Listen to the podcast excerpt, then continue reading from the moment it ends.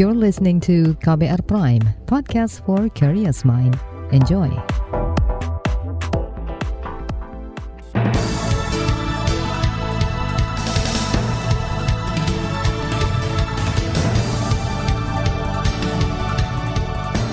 Selamat pagi saudara, senang sekali kami bisa menjumpai Anda kembali melalui program Buletin Pagi edisi Selasa 1 Maret 2022 bersama saya Naomi Liandra. Sejumlah informasi pilihan telah kami siapkan di antaranya. Kebijakan bebas karantina perlu dikaji ulang. FIFA jatuhkan sanksi ke Rusia usai invasi ke Ukraina. Usai perkara dihentikan, pelapor korupsi Nurhayati minta nama baiknya dipulihkan. Dan inilah Buletin Pagi selengkapnya. Terbaru di Buletin Pagi. Saudara, pemerintah berencana menerapkan uji coba kebijakan bebas karantina bagi pelaku perjalanan luar negeri atau PPLN ke Bali mulai 14 Maret mendatang. Menteri Koordinator Bidang Maritim dan Investasi Menko Marves Luhut Binsar Pandjaitan mengatakan, kebijakan itu bisa diterapkan sepekan lebih cepat jika situasi pandemi COVID-19 di Bali kian melandai. Luhut menyebut Bali dipilih sebagai proyek percontohan karena tingkat vaksinasi dosis keduanya tinggi. Dalam data yang kami peroleh, jika dibandingkan dengan negara yang sudah tidak lagi memperlakukan karantina, kasus harian per populasi Indonesia sebenarnya lebih rendah dari negara-negara tersebut. Namun case fatality rate Indonesia yang masih relatif lebih tinggi dari vaksinasi lengkap terhadap populasi yang ada, masih lebih rendah dari negara-negara tersebut. Dengan berbasis data tersebut, pemerintah tetap menggunakan pendekatan kehati-hatian dan bertahap dalam menentukan penyesuaian karantina PPLN. Luhut yang juga Wakil Ketua Komite Penanganan COVID-19 dan Pemulihan Ekonomi Nasional KPCPN menambahkan, turis asing yang masuk ke Bali tanpa karantina harus memenuhi syarat. Di antaranya sudah vaksinasi lengkap atau dosis penguat booster dan melakukan tes COVID-19. Selama masa uji coba tanpa karantina berlangsung, semua peserta acara internasional di Bali harus melakukan tes antigen saban hari. Kata dia, jika uji coba ini berjalan baik, penerapan akan diperluas di seluruh wilayah mulai 1 April 2022 atau lebih cepat. Rencana penghapusan karantina bagi turis asing mencuat seiring dengan klaim pemerintah bahwa kasus COVID-19 di Bali dan daerah lain mulai turun. Menteri Kesehatan Budi Gunadi Sadikin mengklaim, penurunan kasus konsisten dalam 3 pekan pemantauan. Dia yakin kasus COVID-19 secara nasional akan melandai dalam 2 pekan ke depan bersamaan dengan dimulainya uji coba bebas karantina di Bali. Kami melihat beberapa provinsi sudah confirm terjadi penurunan dari jumlah penularan maupun juga positivity rate-nya. Itu tadi Menteri Kesehatan Budi Gunadi Sadikin. Pemerintah mencatat kenaikan kasus harian di Indonesia mengalami penurunan. Ini terlihat dari tanggal 26 dan 27 Februari. Pada 26 Februari, angka mencapai 46.000 kasus. Sementara pada 27 Februari, angkanya turun hingga 34.000 kasus per hari. Pemerintah Provinsi Bali enggan berkomentar banyak terkait rencana uji coba bebas karantina bagi turis asing. Pelaksana tugas Kepala Dinas Kesehatan Bali, Made Rentin, kepada KBR mengatakan kesiapan dan mitigasi terkait rencana itu mengikuti pemerintah pusat, sehingga daerahnya hanya menunggu regulasi resmi dari pusat. Made mengklaim langsung mendapat arahan dari Ketua Satgas COVID-19 Suharyanto untuk mempercepat cakupan vaksinasi, sebab akan ada beberapa penerbangan internasional yang masuk ke Pulau Dewata. Hingga 27 Februari, total cakupan vaksinasi dosis kedua di Bali sudah mencapai 93%, sedangkan dosis ketiga atau booster masih 19%. Kalangan parlemen mempertanyakan rencana kebijakan bebas karantina bagi turis luar negeri. Anggota bidang kesehatan DPR, Kurniasih Mufidayati, mengatakan kebijakan itu harus dilandasi kajian ilmiah para ahli. Dia meminta pemerintah mengutamakan aspek kesehatan dan keselamatan nyawa masyarakat. Kata dia, komisinya berencana memanggil Menteri Kesehatan Budi Gunadi Sadikin untuk membahas kebijakan tersebut. Apakah kebijakan ini benar-benar sudah melalui satu proses kajian yang mendalam, dampak-dampaknya, kemudian juga akibatnya seperti apa dari semua aspek. Aspek kesehatan menjadi aspek yang prioritas, aspek ekonomi menjadi aspek berikutnya. Apakah kebijakan ini benar-benar tepat, tidak menimbulkan ancaman terhadap kesehatan dan nyawa dari masyarakat. Itu tadi anggota DPR Komisi Kesehatan fraksi PKS Kurniasih Mufidayati. Anggota DPR lain dari Komisi Kesehatan Rahmat Handoyo mendorong pemerintah daerah mengakselerasi capaian vaksinasi sebelum kebijakan bebas karantina diterapkan. Ia mendesak Pemda mengutamakan vaksinasi pada kelompok lansia serta komorbid, sehingga terlindungi dari perburukan kesehatan akibat virus COVID-19. Sementara itu, kalangan epidemiolog meminta pemerintah mempertimbangkan kembali rencana peniadaan karantina bagi turis yang masuk ke tanah air. Ahli epidemiologi dari Universitas Griffith Australia, Diki Budiman, menegaskan karantina menjadi salah satu indikator penting dalam penanganan wabah penyakit menular. Penetapan masalah karantina ini menjadi harus sangat dipertimbangkan matang karena penting ya. Nah, pentingnya bukan hanya jadi ukuran masyarakat saja, tapi juga bahwa setiap penyakit menular yang mewabah harus menerapkan aspek karantina sebagai satu strategi untuk memutus atau mencegah penularan. Epidemiolog Diki Budiman menambahkan penerapan karantina juga menjadi salah satu strategi mencegah masuk atau berkembangnya satu varian baru dari luar negeri. Oleh sebab itu, keputusan penghapusan karantina harus betul-betul dipertimbangkan matang berbasis indikator epidemiologi dan aspek lainnya termasuk kesiapan infrastruktur. Selain itu, menurut dia, cakupan vaksinasi dosis kedua untuk populasi umum harus mencapai minimal 70%. Kemudian dosis booster untuk kelompok lansia dan komorbid minimal 50%. Di Bali, cakupan vaksinasi dosis kedua untuk lansia mencapai 75% dan dosis booster mencapai 17%. Saudara, DPR berjanji akan mengebut pembahasan RUU Tindak Pidana Kekerasan Seksual TPKS di masa sidang selanjutnya. Informasi selengkapnya usai jeda, tetaplah di Buletin Pagi KBR. You're listening to KBR Prime, podcast for curious mind. Enjoy!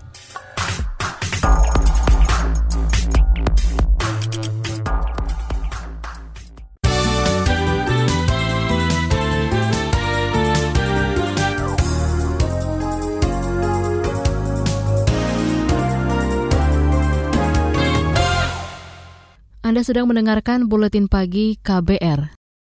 Partai koalisi pemerintahan mulai buka suara terkait wacana penundaan pemilu 2024. Salah satunya Nasdem yang tegas menolak usulan itu. Ketua Umum Nasdem, Surya Paloh, mengatakan penundaan pemilu melanggar konstitusi. Kalau namanya kereta apinya udah jalan nih. Udah tiup fluid. Harapan saya tentu kalau masalah penundaan jangan tertunda. Kita bangsa yang besar, melahirkan pemikiran-pemikiran besar, dan kita memiliki pemimpin besar. Ketua Umum Nasdem Surya Paloh menilai tidak ada alasan kuat untuk menunda pemilu 2024. Menurutnya selama ini kondisi negara dalam keadaan aman dan tidak ada unsur kedaruratan seperti bencana alam hebat atau perang yang membuat pemilu ditunda. Kata dia penundaan pemilu lewat jalur amandemen UUD 1945 akan berdampak luas bagi bangsa. Sebelumnya wacana penundaan pemilu 2024 disuarakan oleh sejumlah ketua umum partai yakni PAN, PKB, dan Golkar. Sementara itu mengutip Antara, Wakil Ketua MPR Asrul Sani menyebut pimpinan MPR dan fraksi-fraksi belum membicarakan wacana penundaan pemilu 2024. Kita ke informasi hukum. Ketua Panitia Kerja Panja RUU TPKS Willy Aditya mengklaim akan mengebut pembahasan RUU TPKS pada masa sidang selanjutnya. Sebab Surat Presiden Surpres dan Daftar Inventarisasi Masalah atau DIM RUU TPKS sudah diterima oleh DPR. Willy Aditya menambahkan ada dua hal krusial yang disoroti pemerintah dari draft RUU TPKS usulan DPR, yakni terkait kawin paksa dan relasi kuasa. Walaupun saya sudah mendapatkan izin dari BAMUS untuk bersidang di masa reses, tapi belum bisa jalan karena pimpinan belum membacakan itu di paripurna dan sejauh ini belum ada rapim untuk memutuskan itu dibahas lebih lanjut. Jadi kita tunggulah proses pembahasannya tanggal 14 Maret kita akan memasuki masa sidang berikutnya. Mungkin setelah itu kita akan kebut. Ketua Panitia Kerja Panja RUU TPKS Willy Aditya juga menyatakan sepakat dengan skema dana bantuan korban atau victim trust fund yang diusulkan koalisi masyarakat sipil. Skema itu merupakan pengelolaan dana yang diterima dari negara penerimaan bukan pajak atau PNBB, serta sanksi pidana finansial untuk pemenuhan hak korban kekerasan seksual. Menurut Willy, perlu ada rapat dengar pendapat umum atau RDPU khusus membahas skema ini. Interpol Polri tengah berkoordinasi dengan KBRI Brasil menelusuri dugaan jual-beli organ manusia di Brasil. Praktik ini diduga menyeret seorang perancang busana asal Indonesia. Mengutip Antara, juri bicara Mabes Polri Gatot Repli Handoko mengatakan upaya koordinasi ditempuh untuk mengetahui perkembangan kasus yang ditangani polisi federal Brasil. Sebab surat yang dikirim Interpol Polri ke Brasil belum direspon. Beralih ke informasi ekonomi. Wakil Presiden Ma'ruf Amin optimistis perekonomian Indonesia bangkit setelah diterpa krisis akibat pandemi COVID-19. Wapres mengklaim Indonesia memiliki sumber daya manusia usia produktif yang cukup besar, sehingga potensi pertumbuhan ekonomi dari perubahan struktur usia penduduk makin meningkat di masa mendatang. Saya berkeyakinan Indonesia memiliki potensi, kekuatan, dan modal yang kuat untuk bangkit kembali. Pertama, sumber daya manusia. Jumlah generasi milenial, generasi Z, dan post-generasi Z saat ini mencapai 174 juta penduduk atau 64% lebih dari populasi. Wapres Ma'ruf Amin menambahkan Indonesia juga memiliki lebih dari 64 juta UMKM. Kata dia, keberadaan UMKM ini menurut bukan saja tidak hanya menjadi bantalan ekonomi saat krisis finansial, tetapi berpotensi menjadi penggerak pemulihan ekonomi pasca pandemi. Menteri Investasi Kepala Badan Koordinasi Penanaman Modal BKPM Bahlil Lahadalia menyebut sektor pariwisata merupakan sektor paling terpuruk selama pandemi COVID-19. Kata dia, investasi di sektor itu tidak maksimal. Dibandingkan dengan investasi yang lain, harus saya akui bahwa sektor pariwisata belum terlalu maksimal. Ini penyebabnya adalah COVID 2020, 2021, kemudian di 2019 terjadi tahun pemilu, pasti terjadi what and see. Menteri Investasi Bahlil mengklaim potensi investasi di sektor pariwisata sebelumnya tersebar di beberapa provinsi, seperti Bali, Nusa Tenggara Barat, Jawa, hingga Sumatera. Potensi ini, kata dia, mampu menciptakan banyak lapangan pekerjaan. Kita ke informasi mancanegara. Rusia dan Ukraina akhirnya menggelar negosiasi usai kedua negara saling serang. Negosiasi digelar di perbatasan Belarusia kemarin. Mengutip Al Jazeera, kantor Presiden Ukraina menyatakan tujuan utama negosiasi adalah gencatan senjata. Seorang penasihat lepas untuk kepala kantor Presiden Ukraina mengatakan delegasi negaranya menuntut agar Rusia menarik semua pasukannya. Sementara itu, Sekjen PBB Antonio Guterres menyebut ekskalasi operasi militer Rusia di Ukraina mengarah pada meningkatnya pelanggaran hak asasi manusia atau HAM. Tim pemantau HAM PBB mencatat lebih dari 500.000 warga mengungsi akibat invasi Rusia, sedangkan seratusan warga sipil tewas dan 300-an luka di Ukraina. Angka ini jauh lebih sedikit dari data yang disampaikan Kementerian Dalam Negeri Ukraina, yakni 350-an warga sipil tewas. Presiden Rusia Vladimir Putin mengumumkan pengerahan militer ke Ukraina pada Kamis pekan lalu. Sejak itu, rentetan ledakan dan serangan terjadi di sejumlah kota di Ukraina. Beralih ke informasi olahraga. Persatuan Sepak Bola Dunia FIFA dan Liga Eropa resmi menjatuhkan sanksi berupa larangan bertanding bagi tim nasional Rusia dan juga klub-klub Rusia. Sanksi ini diberikan pasca Rusia menginvasi Ukraina. Timnas Rusia sedianya bakal bertarung di babak playoff Piala Dunia 2022 menghadapi Polandia. Dengan jatuhnya putusan ini, Polandia otomatis akan langsung melaju ke babak berikutnya dan menanti pemenang duel Swedia versus Republik Ceko. Hal yang sama juga menimpa Spartak Moskow. Spartak tidak akan bisa lagi melanjutkan kiprah mereka di kompetisi Liga Eropa. Hukuman juga datang dari Federasi Badminton Dunia BWF. BWF menghukum Rusia dengan membatalkan turnamen di negara itu. Bendera Rusia juga dilarang berkibar jika ada atlet yang menjuarai turnamen BWF. Hukuman serupa juga dijatuhkan ke Belarusia, sekutu invasi Rusia. Di bagian berikutnya kami hadirkan laporan khas KBR bertajuk Nasib WNI di Tengah Konflik Rusia dan Ukraina. Nantikan sesaat lagi. You're listening to KBR Prime, podcast for curious mind. Enjoy!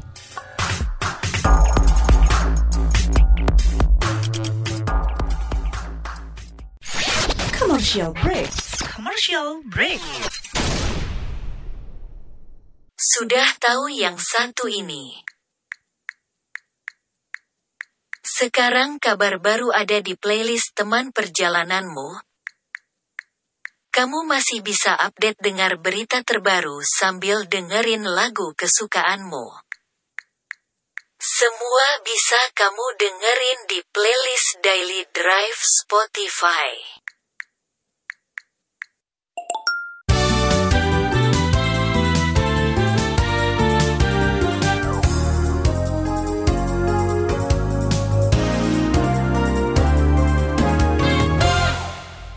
Anda masih bersama kami di Buletin Pagi KBR.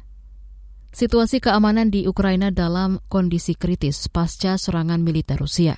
Lebih dari 140 warga Indonesia di Ukraina berlindung dalam kecemasan menunggu kemungkinan dievakuasi.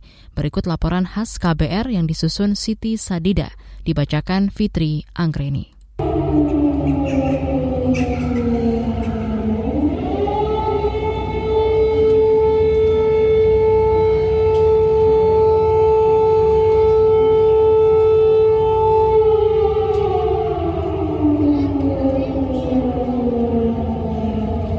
Selamat pagi, ini sekarang disini jam 8:30 pagi. Jadi seperti yang kalian dengar barusan, itu adalah tanda ataupun peringatan untuk kita bahwa perang udah dimulai. Beberapa kota udah diserang, ada Odessa, ada Zitomir, Mariupol, Kharkiv, dan Kiev. Dan aku tadi udah dapat informasi juga dari KBRI semuanya. Mudah-mudahan WNI di sini aman juga.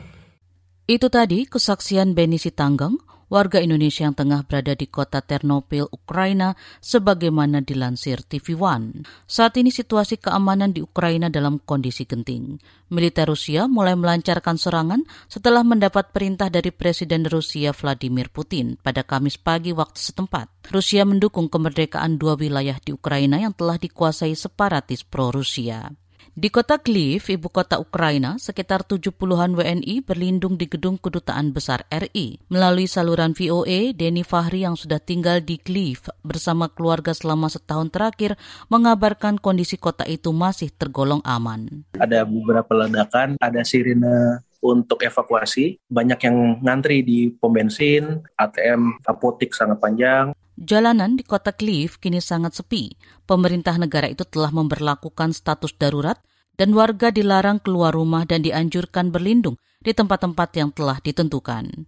Duta Besar Luar Biasa dan Berkuasa Penuh untuk Ukraina, Gafur Dharma Saputra, mengatakan seluruh warga Indonesia yang berada di negara itu dalam kondisi aman meski Ukraina tengah memanas. Bahwa situasinya masih aman terkendali. Jadi jangan mendengar berita yang simpang siur memang, tapi kita juga berupaya meyakinkan terutama keluarga-keluarga yang memiliki saudara, anak, dan seterusnya di Ukraina. Insya Allah segala sesuatunya akan membaik. Sementara itu, Kementerian Luar Negeri Indonesia terus berupaya menjalin komunikasi dengan WNI dan merangka memberikan perlindungan pada WNI di Ukraina. Sebagaimana disampaikan Direktur Perlindungan WNI atau Badan Hukum Indonesia di Kementerian Luar Negeri, Yuda Nugraha. Saat ini kami di Kementerian Luar Negeri dan KBRI Kiev telah mampu menjalin kontak dengan 138 warga negara kita yang ada di Ukraina. Mayoritas mereka bertempat tinggal di Kiev dan Odessa dan beberapa lainnya tersebar di beberapa kota yang lain. Dalam komunikasi melalui WhatsApp group, kami mendapat informasi bahwa para warga negara kita yang ada di sana saat ini masih dalam kondisi aman, mereka tetap tenang.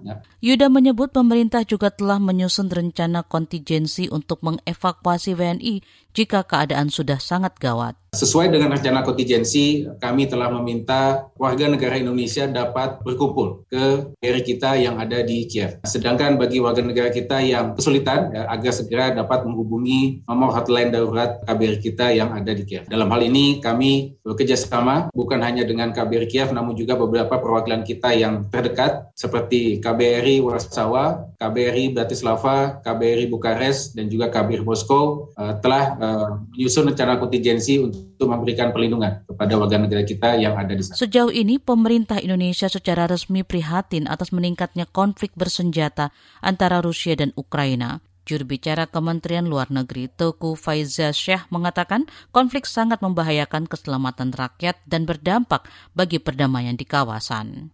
Kedua, menegaskan agar ditaatinya hukum internasional dan piagam PBB mengenai integritas teritorial wilayah suatu negara, serta mengecam setiap tindakan yang nyata-nyata merupakan pelanggaran wilayah teritorial dan kedaulatan suatu negara. 3. Menegaskan kembali agar semua pihak tetap mengedepankan perundingan dan diplomasi untuk menghentikan konflik dan mengutamakan penyelesaian damai. 4. KBRI telah mengambil langkah-langkah yang diperlukan untuk menyelamatkan WNI di Ukraina sesuai rencana kontingensi yang telah disiapkan. Teguh Faizah Syah juga menegaskan prioritas Kementerian Luar Negeri dan KBRI adalah memastikan WNI di Ukraina selamat dari konflik dua negara itu. Laporan ini disusun Siti Sadida, saya Fitri Angreni. Informasi dari berbagai daerah akan hadir usai jeda. Tetaplah bersama Buletin Pagi KBR. You're listening to KBR Prime, podcast for curious mind. Enjoy!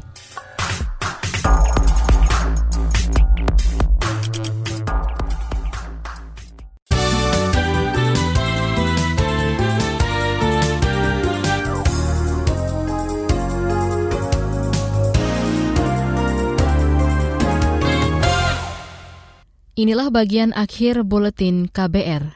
Kita ke Jawa Barat. Nurhayati berharap nama baiknya dipulihkan setelah perkara yang menjeratnya dihentikan. Nurhayati merupakan pelapor korupsi di Desa Citemu, Cirebon yang justru dijadikan tersangka. Ketua Badan Pemusyawaratan Desa BPD Citemu, Lukman Nurhakim, tak ingin Nurhayati makin dikucilkan di desanya.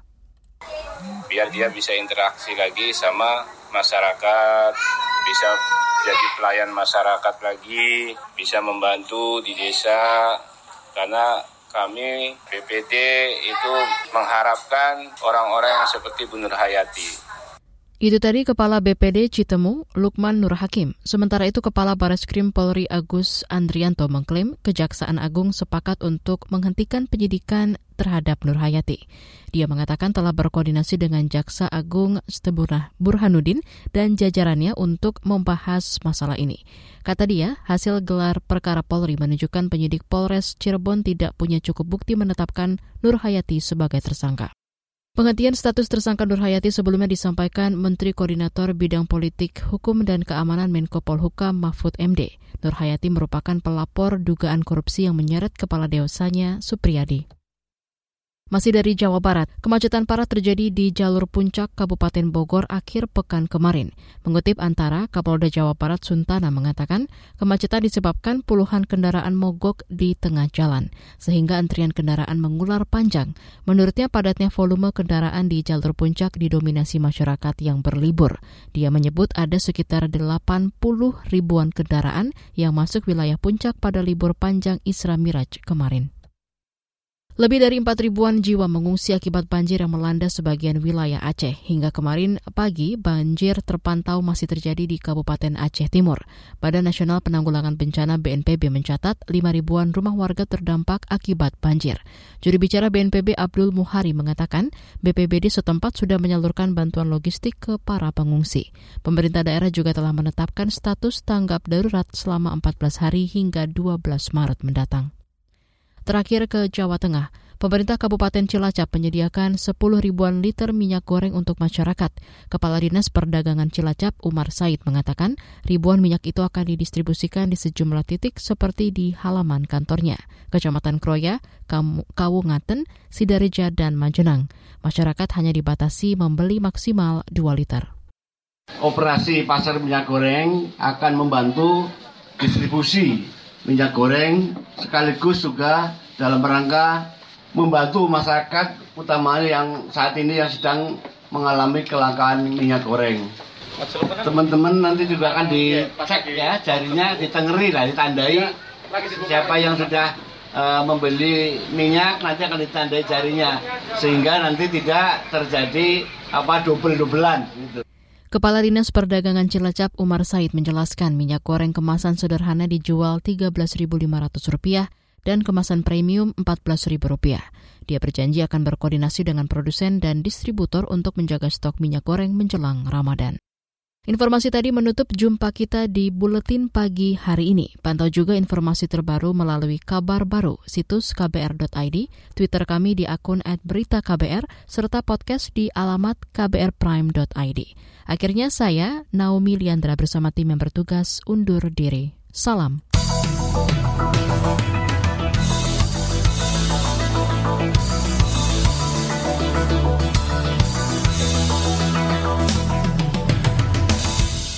KBR Prime, cara asik mendengar berita. KBR Prime, podcast for curious mind.